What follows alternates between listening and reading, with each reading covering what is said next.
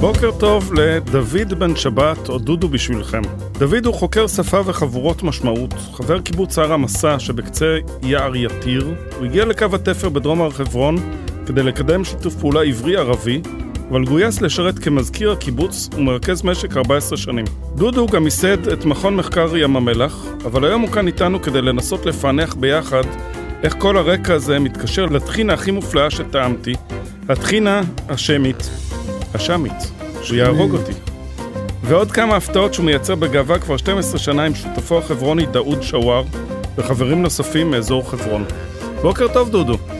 מה נשמע עוד? בוקר טוב. האמת נפלא. הקלטה ראשונה, פודקאסט חדש בנושא קולינריה מקומית. ובחרתי להתחיל איתך כי יש משהו שמאוד מחבר את מה שאני מאמין בו בקולינריה המקומית, במרחב שבו אנחנו חיים. ורציתי להתחיל דווקא משאלה ולהחזיר אותך ל-92. אורה. 92. זאת לפני הקיבוץ, כן. קרן שם, ספר לנו קצת איך בכלל התחיל הקשר שלך לאזור שלנו, גם מבחינה קולינרית וגם מבחינה עסקית. אתה יודע, קולינרית זה בסוף, אבל תשאל מה זה הפטיש הזה עם שם. מה העניין השמי פה? נכון, אתה פילוסוף, אתה חוקר שפות. בסדר, זה... למה שם? כי זה אנחנו. זה אנחנו, וזה סוג של תובנה שנצנצה אצלי, כמו שאמרת, לפני 30 שנה בערך, מתוך העניין הזה של מחקר שפה. כשאתה מנסה לחשוב מה הדבר הראשון שמגדיר אותך, כן, אתה יודע, כולנו עטויים כל מיני שכבות של זהות. אנחנו יהודים או מוסלמים, אנחנו אשכנזים או מזרחיים, אנחנו ישראלים, או כל לאום אחר שמסתובב באזור הזה. אנחנו כל מיני שכבות של זהות. אנחנו, הרבה אנשים שאתה שואל אותם איך אתה, מי אתה, אז ישלפו לך את המקצוע.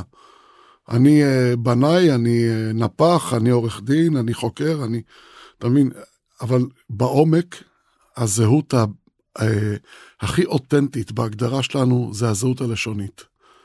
אחרי ולפני הכל, אנחנו מוגדרים עם השפה, ואתה יכול לתרגל ולחשוב על זה ולבדוק ולראות שזה אכן כך.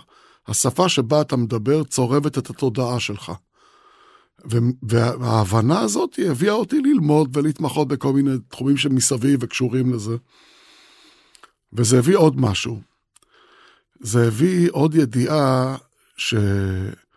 שהשפות האחיות, עברית וערבית, בגלל הקרבה שלהן, שהיא קרבה מאוד מאוד מהותית, זה לא עוד languages, זה שפות, אתה אמרת בהתחלת הדיבור חוקר שפה ומרחבי משמעות.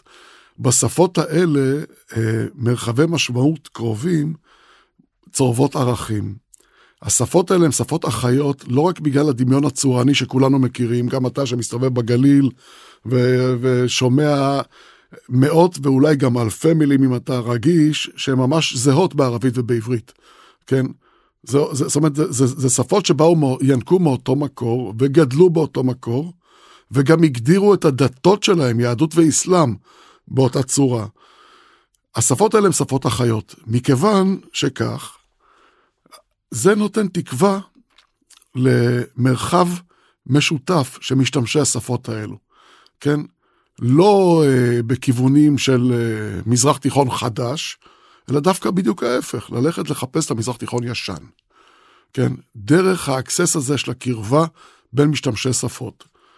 ופה התחיל להתגלגל רעיון, איזו פנטזיה, אתה יודע, של איך אני מדמיין את העתיד פה. איך אני מדמיין, איך ייראה פה המרחב. וניסיתי, אתה יודע, להתפלש בכל מיני מחשבות אחרות. אתה יודע, יש את המחשבות הפוליטיות הפשוטות שכולנו מכירים, 2 מדינות, 4 מדינות, להיפרד, לא להיפרד, וזה לא הולך לשום מקום, כי חיים פה ערבים ועברים, כן? שיש ביניהם משהו חזק, אז בוא נחשוב על מרחב אחר, שקראתי לו המרחב השמי. אני לא הראשון שקרא ככה למרחב הזה, היו כל מיני תנועות מחשבתיות בשחר הציונות, שחיפשו את המרחב השמי, אבל אצל הכנענים זה בא מכיוון אחר לגמרי. זה בא בכיוון של בידול, ומתוך רצון למחוק את היהדות.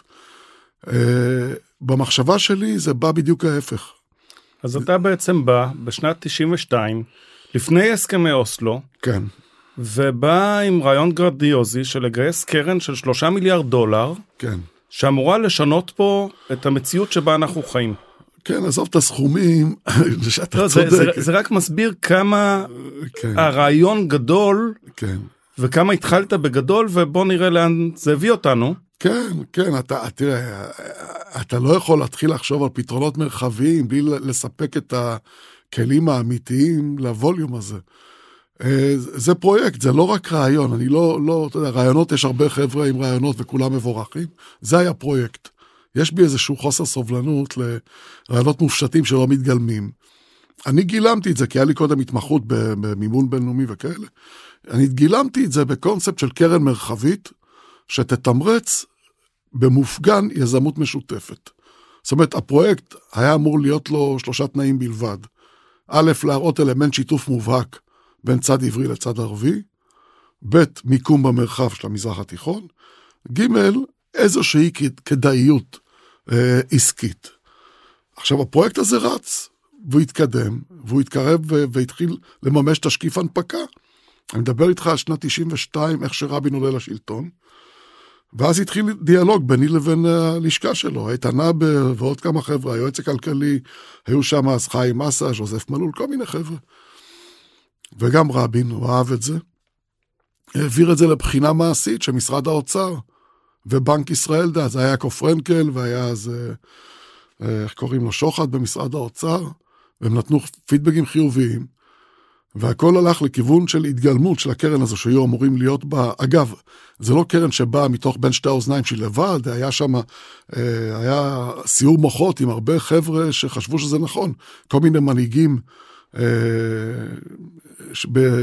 מה שנקרא מתוך ערביי ישראל, כל מיני ההנהגה הראשונה, אם אנחנו זוכרים, של הפלסטינים שישבה אז באזור האוריינט האוס, פייסל חוסייני, חיידר עבד השאפי, אז החבר'ה האלה, אשף היה כזה in the background, אז היה אסור לדבר איתם, היה חוק נגד מפגשים עם אשף, אבל האוריינט האוס קיבל איכשהו מהם הוראות, ולמשרד שרבין זה לא הפריע, וזה היה הדבר. זה היה הדבר, והלך והתקדם בתור קונספט של קרן שמתמרצת יזמות משותפת, שהעניין שלה הוא ליצור תשתית מעשית לקיומו של אותו מרחב משותף. לאותה פנטזיה לאיחוד מזרח תיכוני, אתה מבין? כמו שאנחנו רגילים לשמוע, האיחוד האירופי. למה שלא איחוד מזרח תיכוני? כן, עם מטבע שלו, עם התנהלות משלו, עם תנועה חופשית, בלי גבולות, זה מגדיר מחדש את העניין הזה של מדינות, הרבה דברים זה מגדיר מחדש. את הצורך בכלל במדינות, אם יש לך איחוד מזרח תיכוני, ואתה יכול לתן חופשי בו, מה העניין בכל... בקיצור, אהבו את זה באופן מאוד מוזר, אבל אז קרה הדבר הגדול ההוא, שתקע את כולנו פה להרבה שנים, והוא נקרא תהליך אוסלו. כן. זה דבר ששווה לדבר עליו הרבה. אנחנו נדבר עליו בהזדמנות אחרת. יש איזו הרצאה ברשת שאני מדבר עליה, קוראים לה טיול בארץ שם, טיול בארץ שם, איזו הרצאה ביוטיוב, שמספרת את ההשתלשלות, מראה גם את כל ה... אני כמובן אשים קישור להרצאה. זה נחמד. ומשם בעצם... זה ארכיאולוגיה להזיה שנקראת דודו, כן. זה מכניס אותנו לאיזשהו קונטקסט, שאולי קצת הקדמת את זמנך. ובסוף אנחנו נגיע למסקנה שאין פה דרך אחרת. אינשאללה. וזה בעצם הוביל אותך לרדת למיזם שנקרא, או לעלות למיזם שנקרא נערות שם. כן. למה נערות שם?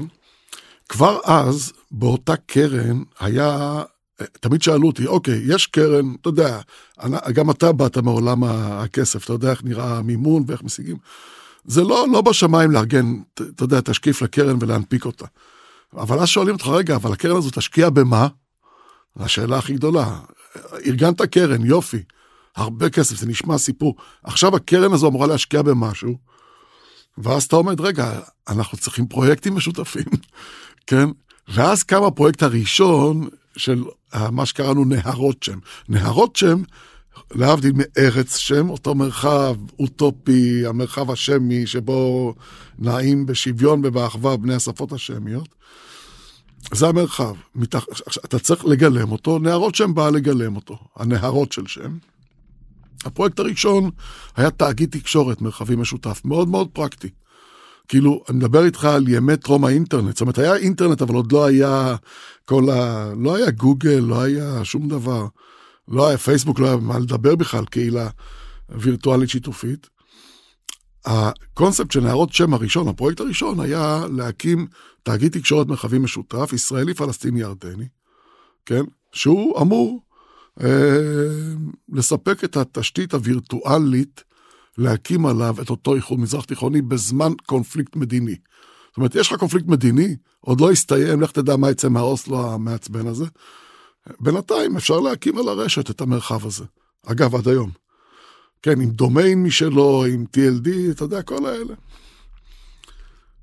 ובאמת, גם זה התחיל, גם זה זז. משרד המסחר האמריקאי שם כסף להקמה, בזק שמה כסף להקמה של זה. הירדנים, הפלסטינים, נכנסנו לאיזשהו צוות הקמה.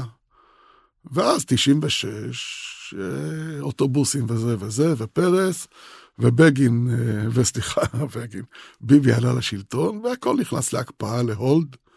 שרת התקשורת שנכנסה, נדמה לי אז הייתה, קוראים לה, לימור לבנת. כן, זה היה נחמד, אבל זה עבר אותה איכשהו, לא יודע מאיזה גובה זה עבר אותה העניין.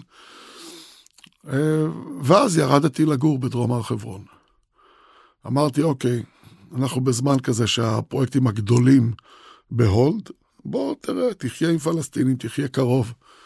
במקרה, חבר שלי הזמין אותי לאיזו קהילה קיבוצית, שהתארגנה לשקם את קיבוץ ערמהסה בדרום הר חברון, סוף 96, ירדתי עם המשפחה הצעירה. שזה בתוך גבולות הקו הירוק. זה, כן, זה יישוב כף תפר, דרום הר חברון, בתוך הקו הירוק, אבל במרחק כלום יפתה, סמואה, חברון, כל היישובים המעניינים האלה. ישבתי לשתות איתך קפה, ראיתי דרך כן. מהממת, נוף כן, משוגע כן. לגמרי. תשמע, אם יש לנו זיקה אפילו היסטורית, ארכיאולוגית, למרחבים בארץ הזו, זה האזור הזה, הר חברון שם נולדה, הזהות הזו, ההר הזה מלא ממצאים מהתקופה של הממלכה הראשונה, השנייה, אני יודע, בית ראשני, אתה רואה המון גטות, המון בורות מים עתיקים, ואתה מתגלה, נחשף לנך עוד הרבה דברים, כמו למשל, זאת אומרת, א', אתה רואה ערבים אותנטיים, לא ערבים מסורתיים, כן, אותנטי תמיד נשמע לי תיירותי כזה. המילה אותנטית היא מילה לא אותנטית. בדיוק, כן, צריך מסורתי, אנשים שחיים כמו שאבותיהם חיו. בדיוק, עכשיו, מה זה אבותיהם? אתה אומר, בונה, זה אבותינו גם. א', יש להם את העניין, אפרופו שפה, העניין של שימור, מסורות, וגם באמצעות השפה. אתה, היישוב סמואה הוא שמעה. אתה מבין, היישוב קרמיל, הוא קרמל המקראי, אתה יודע, כל אזור יער יתיר שבו אני חי, מה זה יתיר? יתיר היה הרבה מהשמות המקוריים, המקראיים, אנחנו יודעים אותם בזכות זה שנשמרו השמות הערביים. בדיוק. אחרת לא היינו יודעים בכלל. בדיוק, יש לך תחום שלם בגיאוגרפיה, שנקרא שיום, איך נותנים שמות למקומות. אז אצלנו זה היה פשוט, הערבים שחיו בו לאורך מאות שנים, פשוט שימרו שפות, שמות קדומים, זאת אומרת, אם יש ראייה שחיינו באיזשהו מקום, זה באזורים האלה. וגם ארכיאולוגיה, אתה רואה גתות יין, האסלאם לא שימר גתות יין, חיו יהודים שעשו יין, ואתה רואה בתי בד עתיקים, ואתה רואה כתובות, עזוב אותך, אתה רואה כתובות בעברית, ואתה רואה כל מיני אייקונים בבתי כנסת עתיקים שהם הם רק בבתי כנסת עתיקים, הם לא. אז, ואתה רואה ערבים חיים, ואתה מתחיל לתקשר, ואתה אומר, בונה, אני לא, מה, כמה אבותיי יהיו שונים מהחבר'ה שחיים פה, כן? אז ואנחנו יודעים שהם לא היו שונים. ממש לא, ממש לא. הם לא היו שונים, וזה בעצם לקח אותך לדבר השני שמחבר אותנו פה באזור. הדבר האחד הוא השפה, הדבר השני הוא הטעמים. אנחנו כן. גם הטעמים התפתחו פה ביחד, ואכלנו ביחד, וגידלנו ביחד, כן. וחלק מהמסורות האלה נשמרו שם, ופחות נשמרו במדינת ישראל הצעירה, שמחפשת את דרכה. כן. ובעצם לתחום הקולינריה נכנסת דרך קרמים של ענבי יין וענבי מאכל. כן. ספר לנו קצת על זה. אתה יודע, בעוונותיי, אתה יודע, הייתי צריך לשלם מס בהיותי חבר בקיבוץ וזה, אז הייתי מזכיר ומרכז משק, והיה שם איזשהו קרם יין, סולטנינה, שהוא היה מרוסס בפראות, והיה, זאת אומרת, הוא לא היה סולטנינה, ידענו שהוא תומסון שבאנו למקום, לא היה מעובד, היה מרוסס קשה מאוד, ובשלב מסוים הפסיקו לטפל בו, אז היינו צריכים לקחת את זה לידיים. אמרתי, בוא נהפוך את זה לאורגני. נעשה את כל שנות ההסבה שצריך, ונפסיק לרסס, ונדשן בצורה אחרת, ונטפל, בפיקוח האגודה לחקלאות אורגנית, ועשינו באמת קרם יין. ואז יש לך קרם יין, אבל מה, אתה מפסיק לרסס, פתאום התנובה שלו קטנה פי 4 בערך. ואז מתגלה לך שבכלל זה לא ענבי תומסון גדולים, אתה יודע, ג'ברים כאלה כמו הענבי טליה המרוססים, אלא זה משהו קטן, ענבי ענבים, סולטנינה מאוד מאוד טעים, אבל תנובה לא 4 טון לדונם, אלא טון לדונם. ואז אתה אומר, רגע, מה אני עושה עם זה? זה לא רנטבילי להחזיק קרם כזה 22 דונם. אז אמרנו, בוא נעשה מיץ ענבים. גם טעים, גם בריא, אורגני, וגם יש לך חיי מדף של 7 שנים בשקט. אתה מבין שאתה לא, אין לך שום בעיה בשיווק, אתה לא לחוץ כזה לזה. וגם הפדיון יותר טוב. איך משם עברת בעצם להסב גם קרמים בצד השני? אז זה הנקודה, שבשלב מסוים הקיבוץ היה כל כך סקסי, שסגרנו חובות וזה, והתחילה קליטה, התחלנו תכנון לקליטה, ואז אתה קם, נאלצנו לחוות איזו מלחמה פוליטית לא נחמדה מול התקם, שלא רצה לתת לנו את הקיבוץ לניהול, וזה נגמר בזה שהתקם גורש משם בבושת פנים, כן? כי אנחנו השקענו מכספנו ומרצנו להקים ולכונן יישוב תקמי שהם נכשלו בו, אז יצאו. בדלת היציאה שלהם הם עשו כל מיני מהלכים, בתוכם היה להכניס איזה גורם שיפרק את האגודה כדי לקחת עוד קצת כסף לסוכנות היהודית. ובאמת, וגם להסב אותה מקיבוץ למושב שיתופי שזה היום, וגם בין היתר, להפסיק את הטיפוח של אותו קרם, כן? הטיפוח העצמי של אותו קרם שהיה בקיבוץ במקום שבו אני חי. אני אמרתי, אני לא מפסיק את זה, כן? ואז הלכתי עם השנים שאני חי שם, גם הצעתי מערכת קשרים עם כל החברים באזור חברון וכאלה, ובאזור חברון יש המון המון קרמים בטיפוח פלסטיני. חברון ידועה בתור ארץ גפן כזו, בקעת חברון במיוחד, גם הפסגות ליד באזור בני נעים, ג'לג'ל, כל היישובים. אמרתי, בוא ניקח קרמים בבעלות פלסטינית, נעשה להם הסבה לאורגני, זאת אומרת, זה מאוד פשוט שם, כי יש הרבה חומרי דשן רעילים, שישראל לא מתירה להכניס לגדה, בגלל כל מיני עניינים ביטחוניים. אז בוא נעשה הסבה, ונעשה שם את המיץ ענבים האורגני הזה.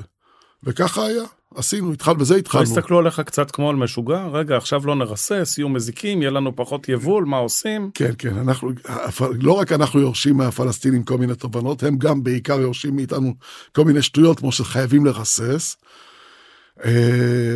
למרות שלא צריך, הענבים שם גדלים בצורה מטמטמת, בלי השקיה, יש גשם, יש יופי שמשקעים, אדמה טובה, אבל הם רססים כי צריך. אמרתי להם, חבר'ה, יודעים מה, בהתחלה עבדתי עליהם בשנתיים הראשונות.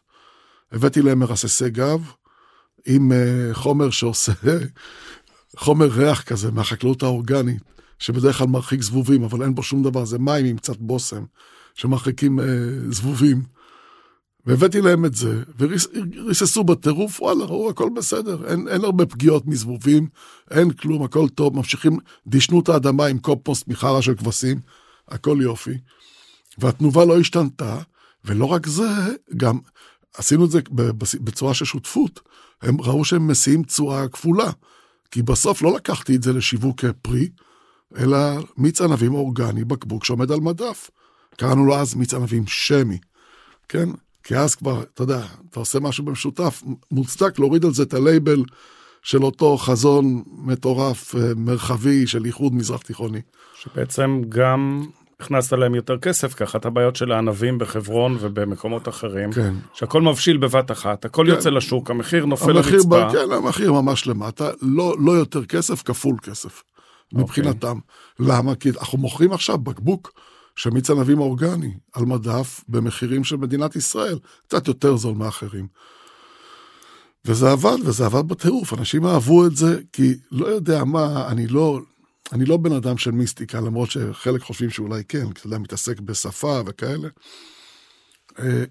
כל מקום שהולבש הלייבל הזה, כן, שמי, מיץ ענבים, שמי, אחר כך טחינה וכאלה וזה, זה לא יודע מה, זה נהיה טעים. זה באמת, זה היה מיץ טעים בטירוף. אני יכול לתת לך היום לטעום, אין לי באוטו, אבל מיץ ענבים מ-2009 ו-10 ו-11, הוא מחזיק מעמד כבר, אתה יודע, 12 שנים ויותר. אבל הפסקת לייצר אותו. כן, מסיבות טריוויאליות של יקב מסוים. עשינו את זה ביקב, במישור אדומים, שהוא פתאום החליט שהוא הולך לעשות יין יותר מאשר מיץ. אוקיי, ומשם נפתח לך התאבון, אם אפשר לקרוא לזה ככה? לא, התאבון לא נפתח, זה היה הפוך. איך משם הגעת לטחינה? אתה יודע, אני יושב, אני משוטט עם החבר'ה, יושב עם החבר שלי, הישאם פחורי, שהוא אחר כך מדבר על התחום של המשפחה שלו, שזה כדרות.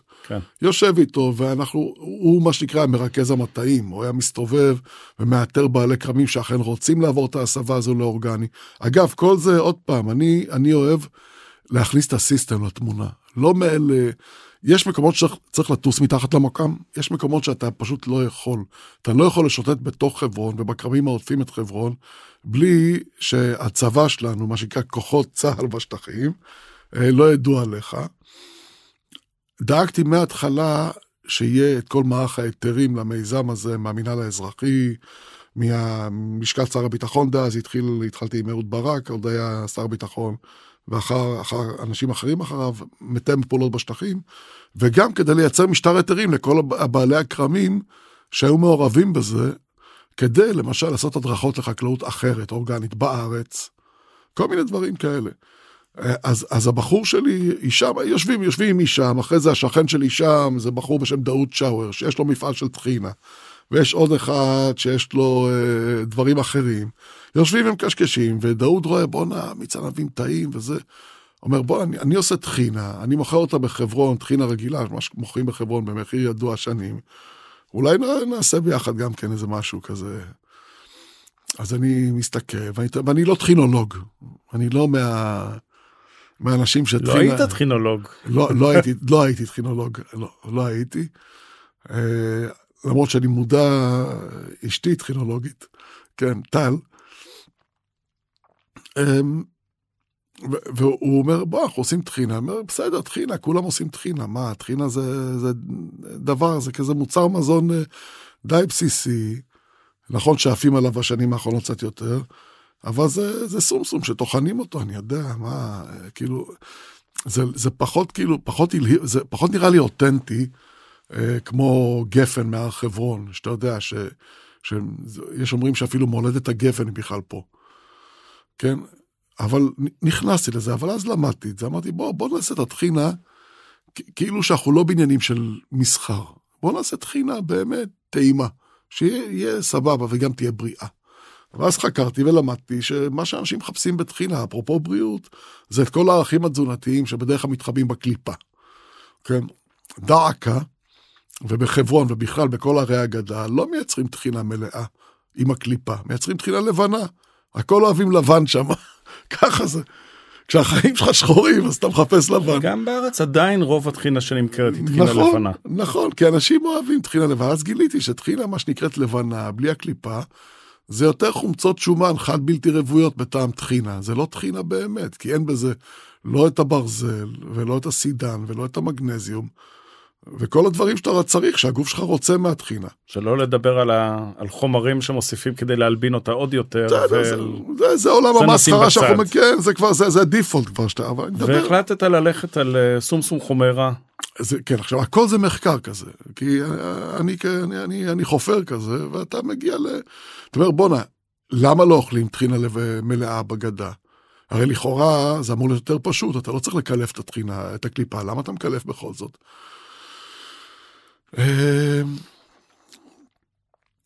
בגלל שאנשים לא יכולים להתמודד עם המרירות שנלווית לקליפה, מאוד פשוט, כמו שאתה מקלף תפוח, זאת אומרת, אנחנו היום לא מקלפים, כי למדנו שזה בריא, אבל הסבים שלנו ישבו עם העולר וקלפות התפוח, כי קליפה זה לא טוב.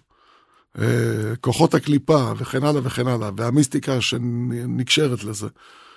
צריך לקלף וזה, לא צריך לקלף. אבל למה כן מקלפים בסומסום?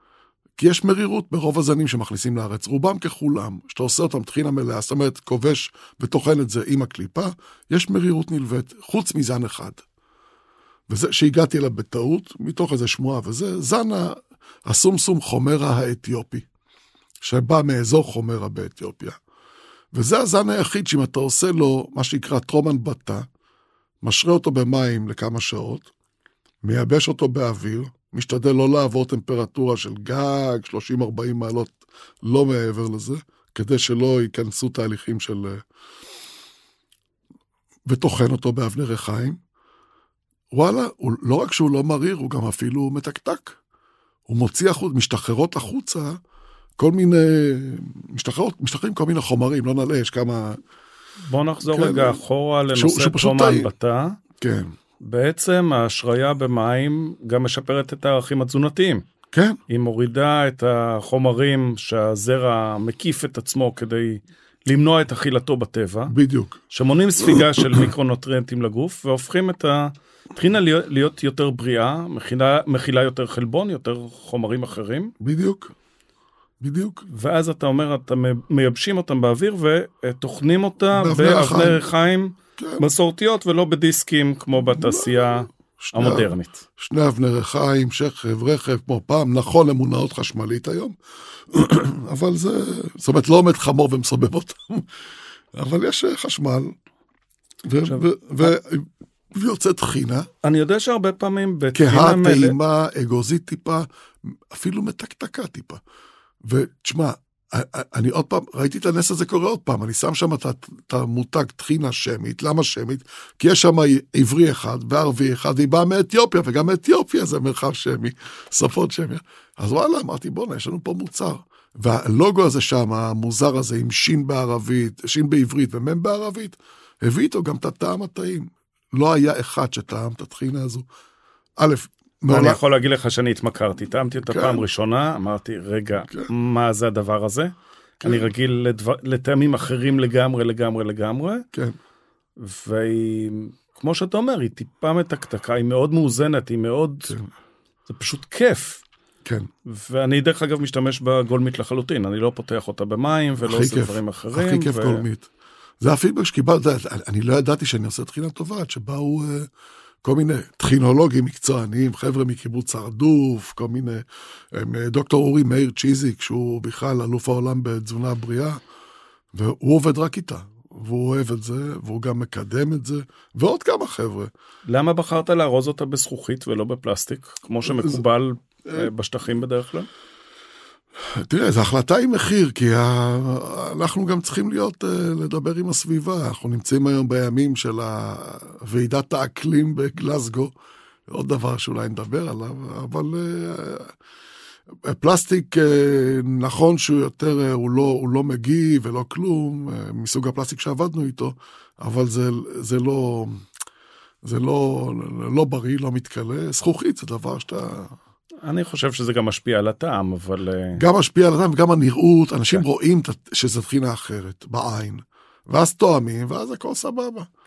ולקחת את דאוד מהתחינה המלאה, כן. וגם לכיוון של תחינת קצח. כן. דווקא לא הייתי צריך להתאמץ פה בעניין של הקצח, כי קצח זה כבר, אתה יודע, זה כבר תוצר נלווה. קצח מופיע במקורות שלנו. זרעי הקצח... זה משהו שגדל בגליל, פה אנחנו לא מייבאים מאתיופיה, זה פשוט, קונים את זה בשקים מהגליל, וזה פשוט, הערבים קוראים לו חבת אל ברקה, יענו זרע הברכה, הוא טוב להכל, ועכשיו, אתה שומע על הרבה דברים שהם טובים להכל, תרופת הפלא, אבל וואלה, במקרה של קצח, תחינה שחורה, בדקנו את זה, גם במעבדה, וגם בכאלה, כל דבר אנחנו בודקים, אתה יודע, כמו...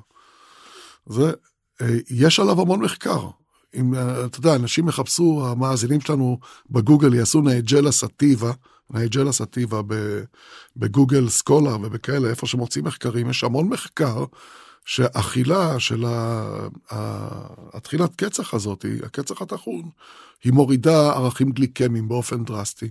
אנשים שסובלים מסוכרת 2. בדוק, יש איזה מחקר, היא גם טובה נגד אלרגיות. באופן, אתה יודע, אלרגיות עונתיות, קדחת השחת וכאלה. זה מפחית בצורה דרסטית, והיא אחלה, היא דבר טעים וטוב. אנחנו מכניסים לזה כי זה...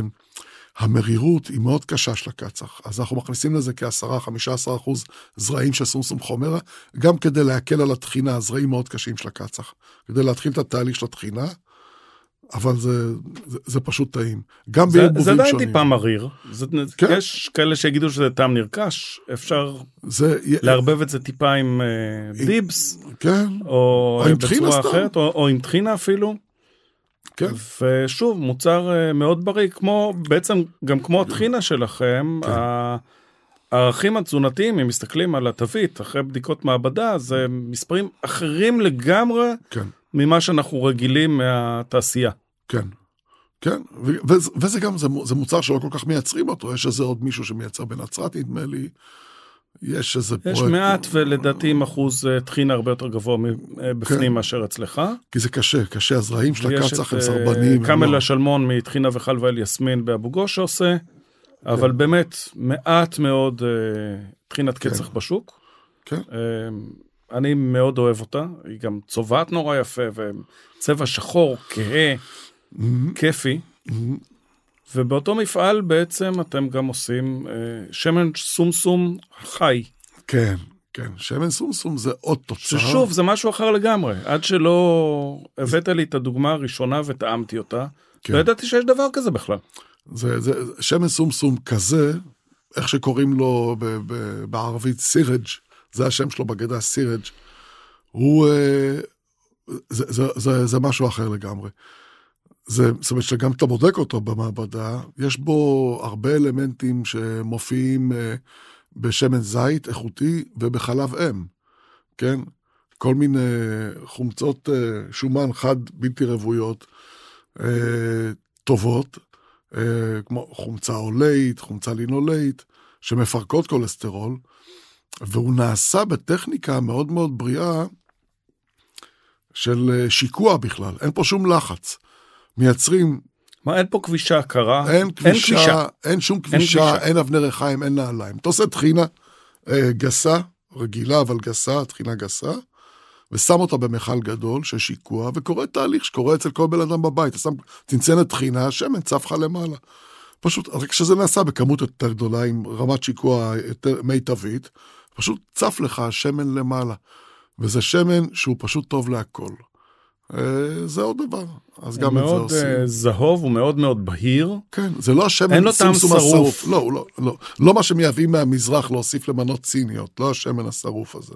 שבכלל הרבה פעמים הוא לא שמן סומסום, הוא שמן צמחי ששרפו בו סומסום, כדי לתת לו את הטעם. בדיוק, בדיוק. אז בעצם זה מוצר אחר לגמרי, מאוד כיפי לגימור אלמנות, לתוספת לסלטים. לכל דבר, לתיגון חביתה, לכל דבר. זה מה שאתה רוצה. כל מה שאתה רוצה, אתה יכול לעשות איתו, גם סתם להתמרח, אתה יודע, על כל מיני בקעים בעור, הוא באמת ברכה. זהו, זה עיסוק משמח. מתי אתה לוקח את דאוד לכיוון חלבות? אם כבר עושים את התחינה הכי טובה שיש, מה עם חלבה? תראה, זה מאוד מפתח, אבל אז אתה נכנס לעניין של סוכר. איך אתה עושה חלבה באמת בלי סוכר לבן? אז יש כל מיני פטנטים, אתה יודע, יש ממתיקים נוספים, רק שקשה, עשיתי אקספרימנט, כמו שאתה יודע, עם הבחור, החבר שלנו מחיפה, אילן, שעושה שוקולד חי, לא מחיפה, סליחה, מקיבוץ גניגר, הוא עושה שוקולד איכותי, הוא מאוד רצה לעשות חלבה מהתחינה שלנו, והוא באמת עשה. אבל הוא השתמש בכל מיני ממתיקים... השתמש בסירופ הגאווה, שאני פחות מחובבי הז'אנר, אני מודה. אז זה נהיה דבר שדומה, אם אתה מכיר, בספרד, בעונה, זה מתחיל אותו עד באזור הסילבסטר, יש להם את הטורון. הטורון, כל החטיפים האלה שהם עושים מחלבת שקדים וחלבת זה, אז יצא משהו מאוד מאוד דומה בטעם לטורון שקדי, אבל זה גם רך. זאת אומרת, זה לא יכול להחזיק מים כחלווה קשה, זאת אומרת, צריך לשים את זה במקרר וכאלה. לעשות חלווה שתחזיק, אני צריך להתפשר על סוכר. גם אם תתפשר על סוכר, ברגע ששאר המרכיבים יהיו הכי טובים שיש, אז תהיה החלווה הכי טובה שיש, ומי שבא לו חלווה, ושם רגע את הסוכר בצד ואומר, יאללה, בא לי קצת חלווה, יש סיכוי שתהיה לו חלווה הרבה יותר טעימה מרוב החלוות שמסתובבות. אני בטוח, אני משחק לבד בבית עם זה. פשוט סתם, אתה יודע, לוקח את החלווה, את הטחינה שלנו, וטוחן במטחנה פיסטוקים או שקדים או כאלה, ומערבב, שם קצת דיפס רימונים או דיפס ענבים, ויוצא לי אחלה חלווה, כן? רק שצריך להחזיק אותה במקפיא, בלי השורש חלווה, מה שהם מכניסים. זהו, והנה הגענו לעניין של הדיפסים. הגענו לדיפס. דיפס ענבים בעצם מייצרים פה הרבה מאוד שנים. כן. אתה יכול לקחת אותנו קצת למקורות, איך זה התחיל? דיפס, כמו שאנחנו שומעים, המילה היא דומה, מזכירה את המילה דבש. אבל זה לא דבש, זה דבשה בעברית, בדיוק. זה כל מה שהוא לא דבש. דבש זה רק מה שיוצא מדבורים. אנחנו מדברים על כל הנוזלים האלה שיש להם טקסטורה מאוד דומה לסילן, אבל זה לא מתמרים, מכל סוג... סילן זה דיפס תמרים, למעשה. בדיוק. הקונספט הוא ללכת ולעשות, איך אתה משמר את טעמי הקיץ לשאר עונות השנה, כן? ואז כשיש לך, כרגיל, באזור חברון, סוף העונה, המון ענבים, אנשים, חלקם לא קנו אותם, חלקם נותרו על הכפנים, אתה פשוט מבשל אותם בסיר, כן, בלי שום דבר, הגרעינים צפים למעלה, הקליפות צפות למעלה, אתה מסיר את זה, בישול ארוך, איטי. כמה שעות בערך? לפחות 8 שעות. ועד שזה מתחיל להתמצקות. והחוכמה זה לא לשים גלוקוזה בפנים, שזה קיצורי דרך שהרבה פעמים עושים כדי שלא יישרף הדיבס. שום דבר. ופה זה נקי לגמרי. נקי לגמרי, אתה לא צריך סוכר, ענבים זה סוכר. לא, זה עניין של קיצורי דרך, זה לא עניין של... אז זה בדיוק העניין, שאתה, מה שיקרא... זה להוזיל את העלות, כי סוכר יותר זול מענבים, וזה מקצר את זמן הבישול, ובמוצר פחות טוב. כן, כשאתה מתחיל להיות קפיטליסט, אז you go industrial, ואז אתה חותך פינות. אגב, את הדיפס המוסלמים באזור ימצאו בחום רב, למעשה כתחליף ליין. מוסלמים לא שותים אלכוהול, למעט העלווים, שהעלווים כן שותים אלכוהול, שזה פלג נפרד שפחות מהאזור של חברון, אבל בעצם השתמשו בזה כתחליף יין, לא רק לבישול. כן. כן, לטבל, להוסיף, גם לדלל את זה עם מים. אגב, אנחנו... מה השימוש העיקרי היום בחברון? זה מוצר שהם בעיקר עושים לעצמם, פחות לנו. הם עושים את זה לעצמם, משתמשים עם זה לכל דבר, החל מ... כמו שאמרתי, סתם לדלל ולשתות עם מים, או לשים את זה כממרח על הפרוסה, או להוסיף את זה מעל סלטים, או לבשל עם זה כבש בתנור, שזה שיחוק. הכבש זה לדיפס רימונים, עוד יותר מענפים. עכשיו, כשאנחנו רואים דיפס, בדיוק, כשאנחנו רואים דיפס, אתה יכול לעשות דיפס מכל דבר שיש בו מים וסוכר. אז עושים מענבים, יש דיפס ענבים, יש דיפס רומן מרימונים, יש דיפס מחרובים, שזה דבר מופלא אחר, וזהו. עכשיו, גם בפרויקט הזה, נכנסנו מתוך איזושהי, אתה יודע, האג'נדה החברתית הזו, התוודעתי לאיזה עמותה של אלמנות מהיישוב בני נעים. אלמנות שאתה יודע, בעוונותינו, מדינת ישראל עזרה להם להיות אלמנות, ובחורות צעירות יחסית. שיגידו שאת חלקן בצדק, אבל לא ניכנס לפינה הזאת. יכול להיות שבצדק, אני לא יודע, אנשים... החיים יותר חזקים מהכל, ואנחנו צריכים לחיות פה. כשאנשים צעירים מתים, זה אף פעם לא בצדק, לשום צד. זה לא בצדק, אבל בסדר. אני עוד פעם, אני לא מתחזק עמדות שמאל או ימין נורמליות, אז אני לא... זה נראה לי קצת אבילי בדרך כלל. בקיצור, עמותה שמחפשת דרך להתקיים, והם עושות... זאת אומרת, הבאנו ענבים שלנו מאזור חברון, לרוב זה ענבי הביטוני והזיינה. יש כמה זנים שהם יותר טובים, יש להם יותר ג'וס, הזינה הלבן, הזינה האדום והביטוני. ובבוקי גם לא? פחות? פחות, פשוט לא נפוץ באזור שאיפה שאני זה. יש שם חלואני למשל, שהוא זן נפוץ, הוא לא מתאים לעשות דיפס, כי הוא מאוד בשרני. זה ענב עם הרבה בשר, אז הוא טוב לאכילה. אבל הזנים האלה, יש בהם נוזל, וזה גם, זה בא כזה, זה מזמין את עצמו הדיפס. והם ארגנו להם איזה חדר, וכמה סירים, וכמה איזה מסחטה קטנה, וביקבוק וכאלה. וזהו, ועושים דיפס. וזה הסוג של כזה גם כן, אתה יודע, להרגיש טוב שאתה, גם הן מחייכות, וגם המוצר מחייך, וגם אנשים אוהבים אותו. אני זוכר אולי שיחה הראשונה, השנייה שלנו, דיברת איתי על הנושא של זה שהדרך לחיות פה חיים משותפים, זה לא גבולות ולא מנהיגים ולא פוליטיקאים, זה פשוט לעשות את זה. נכון. זה שיתופי פעולה כלכליים, זה פרנסה לשני הצדדים, נכון. זה כוח החיות שהוא בעצם גדול יותר מכל דבר. בדיוק, זה מה שקוראים, הבוטום-אפ הידוע, אתה חי במקום הזה, ואתה עושה אי כזה שהוא שפוי לגמרי ומנוכר לגמרי לרעיון של הניקור, שכאילו יש ביניהם גבולות. תראה, הם מתחילים לקשקש בעברית, ואני מדבר בערבית, ווואלה, ונהיה חיים, ומתעסקים עם מה שעושה חיים, אתה יודע, עם להתפרנס, לעשות ביחד משהו, אתה מבין? אחד הדברים שמטריפים אותי זה ש... אני לא יודע לדבר ערבית. אני קצת מבין. כן. מגמגם כמה מילים, אבל אני לא מצליח להבין איך לא כל ילד לומד פה בבית ספר ערבית. רוצה טיפ קלאסי. תתחיל לדבר. א', אתה חי בסביבה כזו שהיא די מוקפת בכל מיני כפרים, אתה אין לך שום בעיה, אבל הטיפ הקלאסי, למשל, תמצא לך איפשהו ברשת, יש גם חבר'ה שיכולים לזה, גם אני אוכל לגלגל לך מתישהו, איזו רשימה של מאות מילים זהות, ערבית ועברית, תתחיל איתם. כן, ואז תראה שגם ההטייה דומה, גם הבניינים די דומים, אתה רואה שהמון מילים שאתה חושב שהם בערבית, הם עברית וההפך, זה אותו דבר. אנחנו שפות החיות, תראה, מה שיקרא, טעמו וראו כי טוב, אתה תיכנס לתוך הים, אז תראה שאתה וואלה שוחה בו, לאט לאט, בהתחלה מקשקש, בהתחלה לא מבין שטף של דיבור. דבר אחד אני לא ממליץ לך, אל תקשיב לערבית ספרותית, של החדשות, או של הזה, כי זה סוג של לורה עוליה, שפה גבוהה יותר, שהערבית סובלת מהפיצול אישיות הזו, שאף אחד לא מדבר בבגדה. זאת אומרת, אנשים מדברים בשפה של השעביה, השפה של בני המדוברת. המדוברת, כן, מדברים, וזה מאוד מאוד דומה.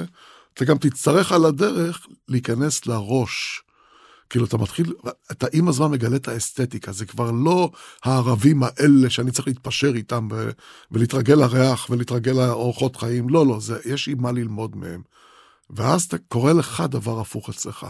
אתה אומר, בוא לה, הם לא רק שמרו את השמות ואת הטעמים שלנו ושלהם וכאלה, הם שמרו גם קודים שהלוואי והיו אצלנו היום, שאנחנו רק מקשקשים עליהם.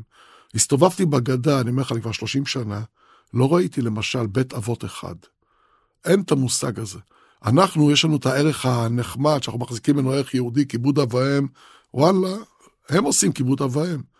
התפקיד של האבא, ההורים בכלל, במשפחה, הזקנים, הוא נשאר חי וערני עד יומם האחרון.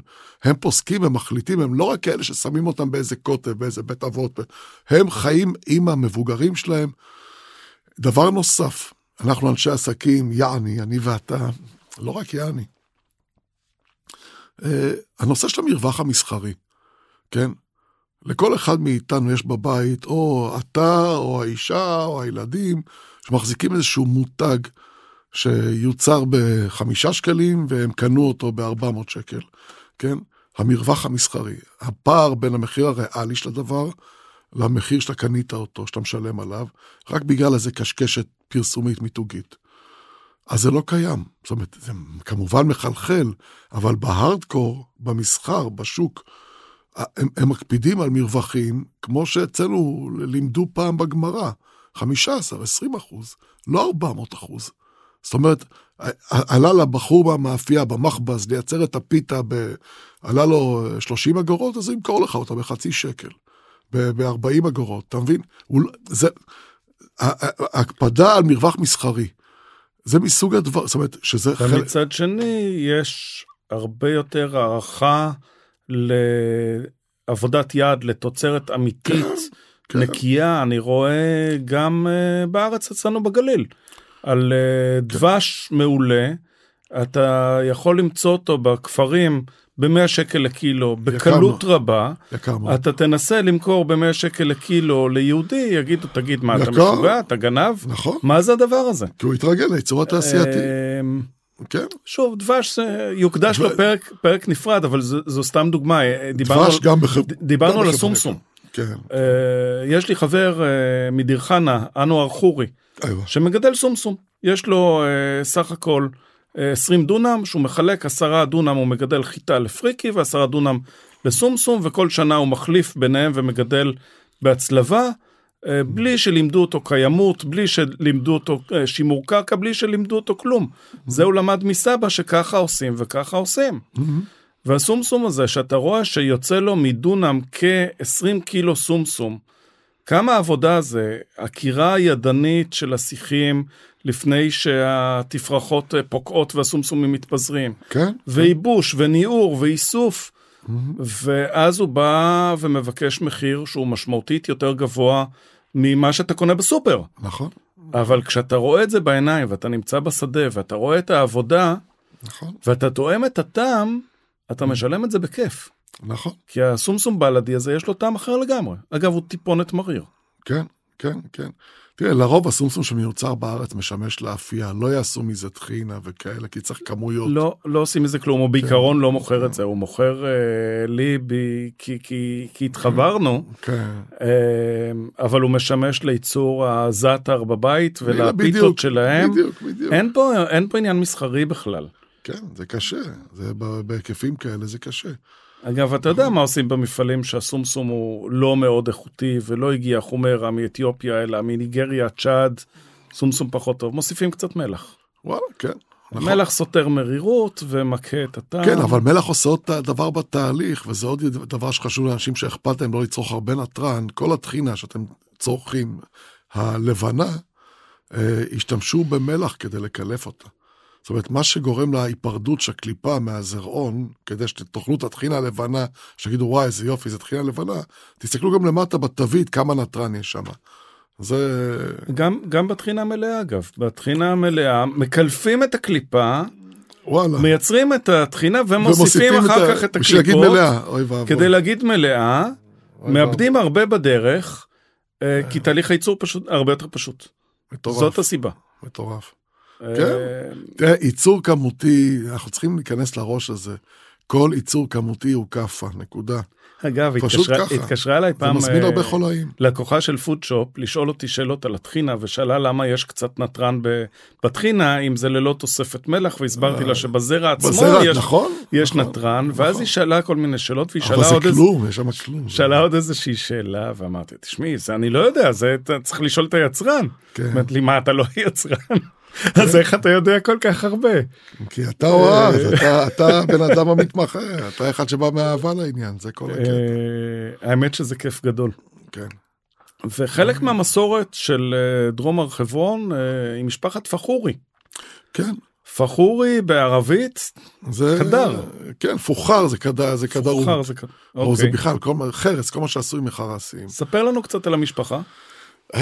זה משפחה, כמו שאמרת, שעוסקת בתחום הזה כבר איזה 400 שנה, הם חיים באזור של דרום חברון, ולמעשה רוב החרסים, אם אנשים מסתובבים ורואים כל מיני משתלות עם קדים גדולים וקדים קטנים, ובצומת הלידו ובכל מיני מקומות, יש, זה סביר להניח שידיים שמישהו ממשפחת פחורי עשתה את זה.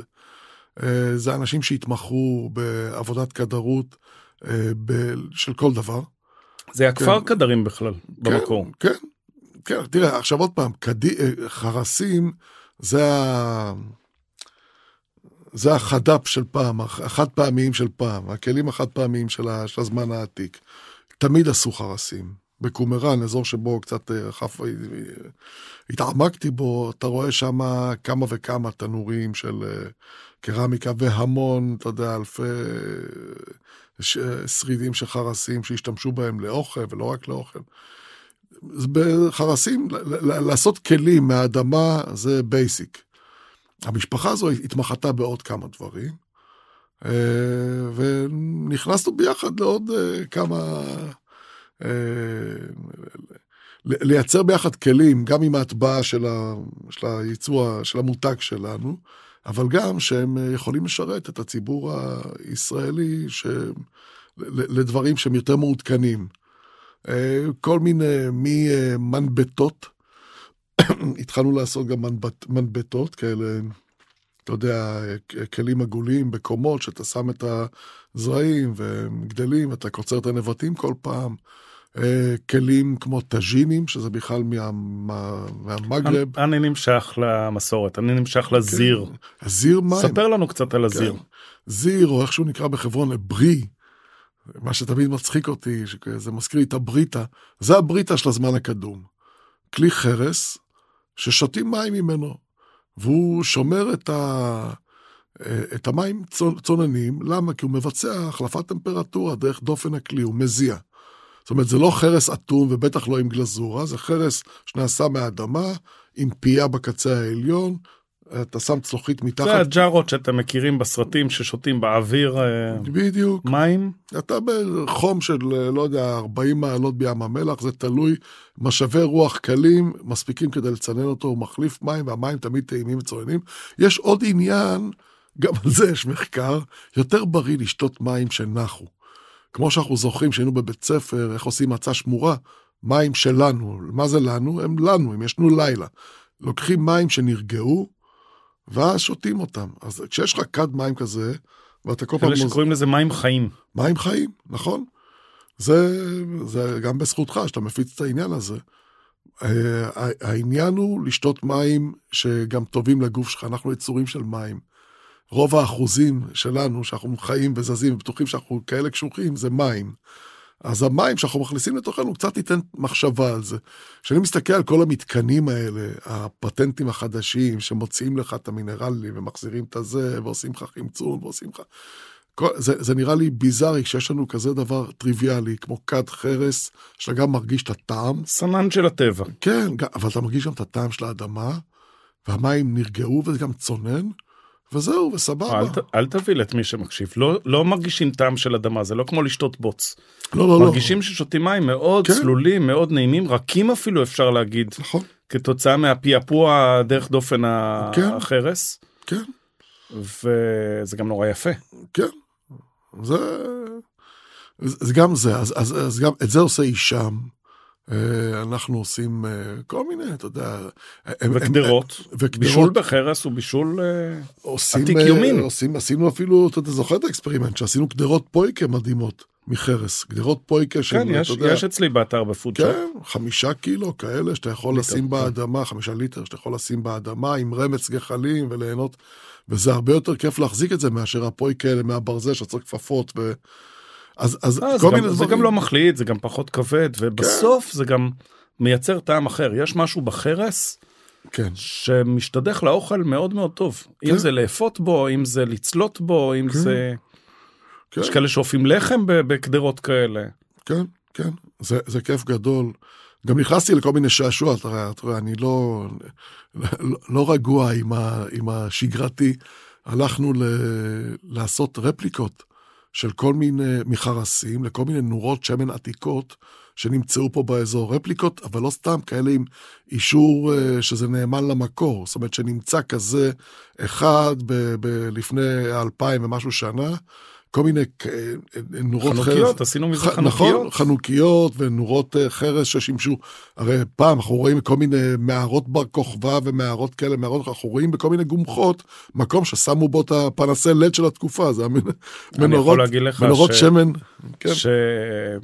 שגם נתתי כמה מתנות כאלה וגם קצת דרך האתר, ואנשים ששמים את השמן זית ואת הפתילה בפנים ומריחים את הריח ומרגישים את הטעם ויכולים לספר את הסיפור, זה תחושה אחת לגמרי מאשר להדליק נר.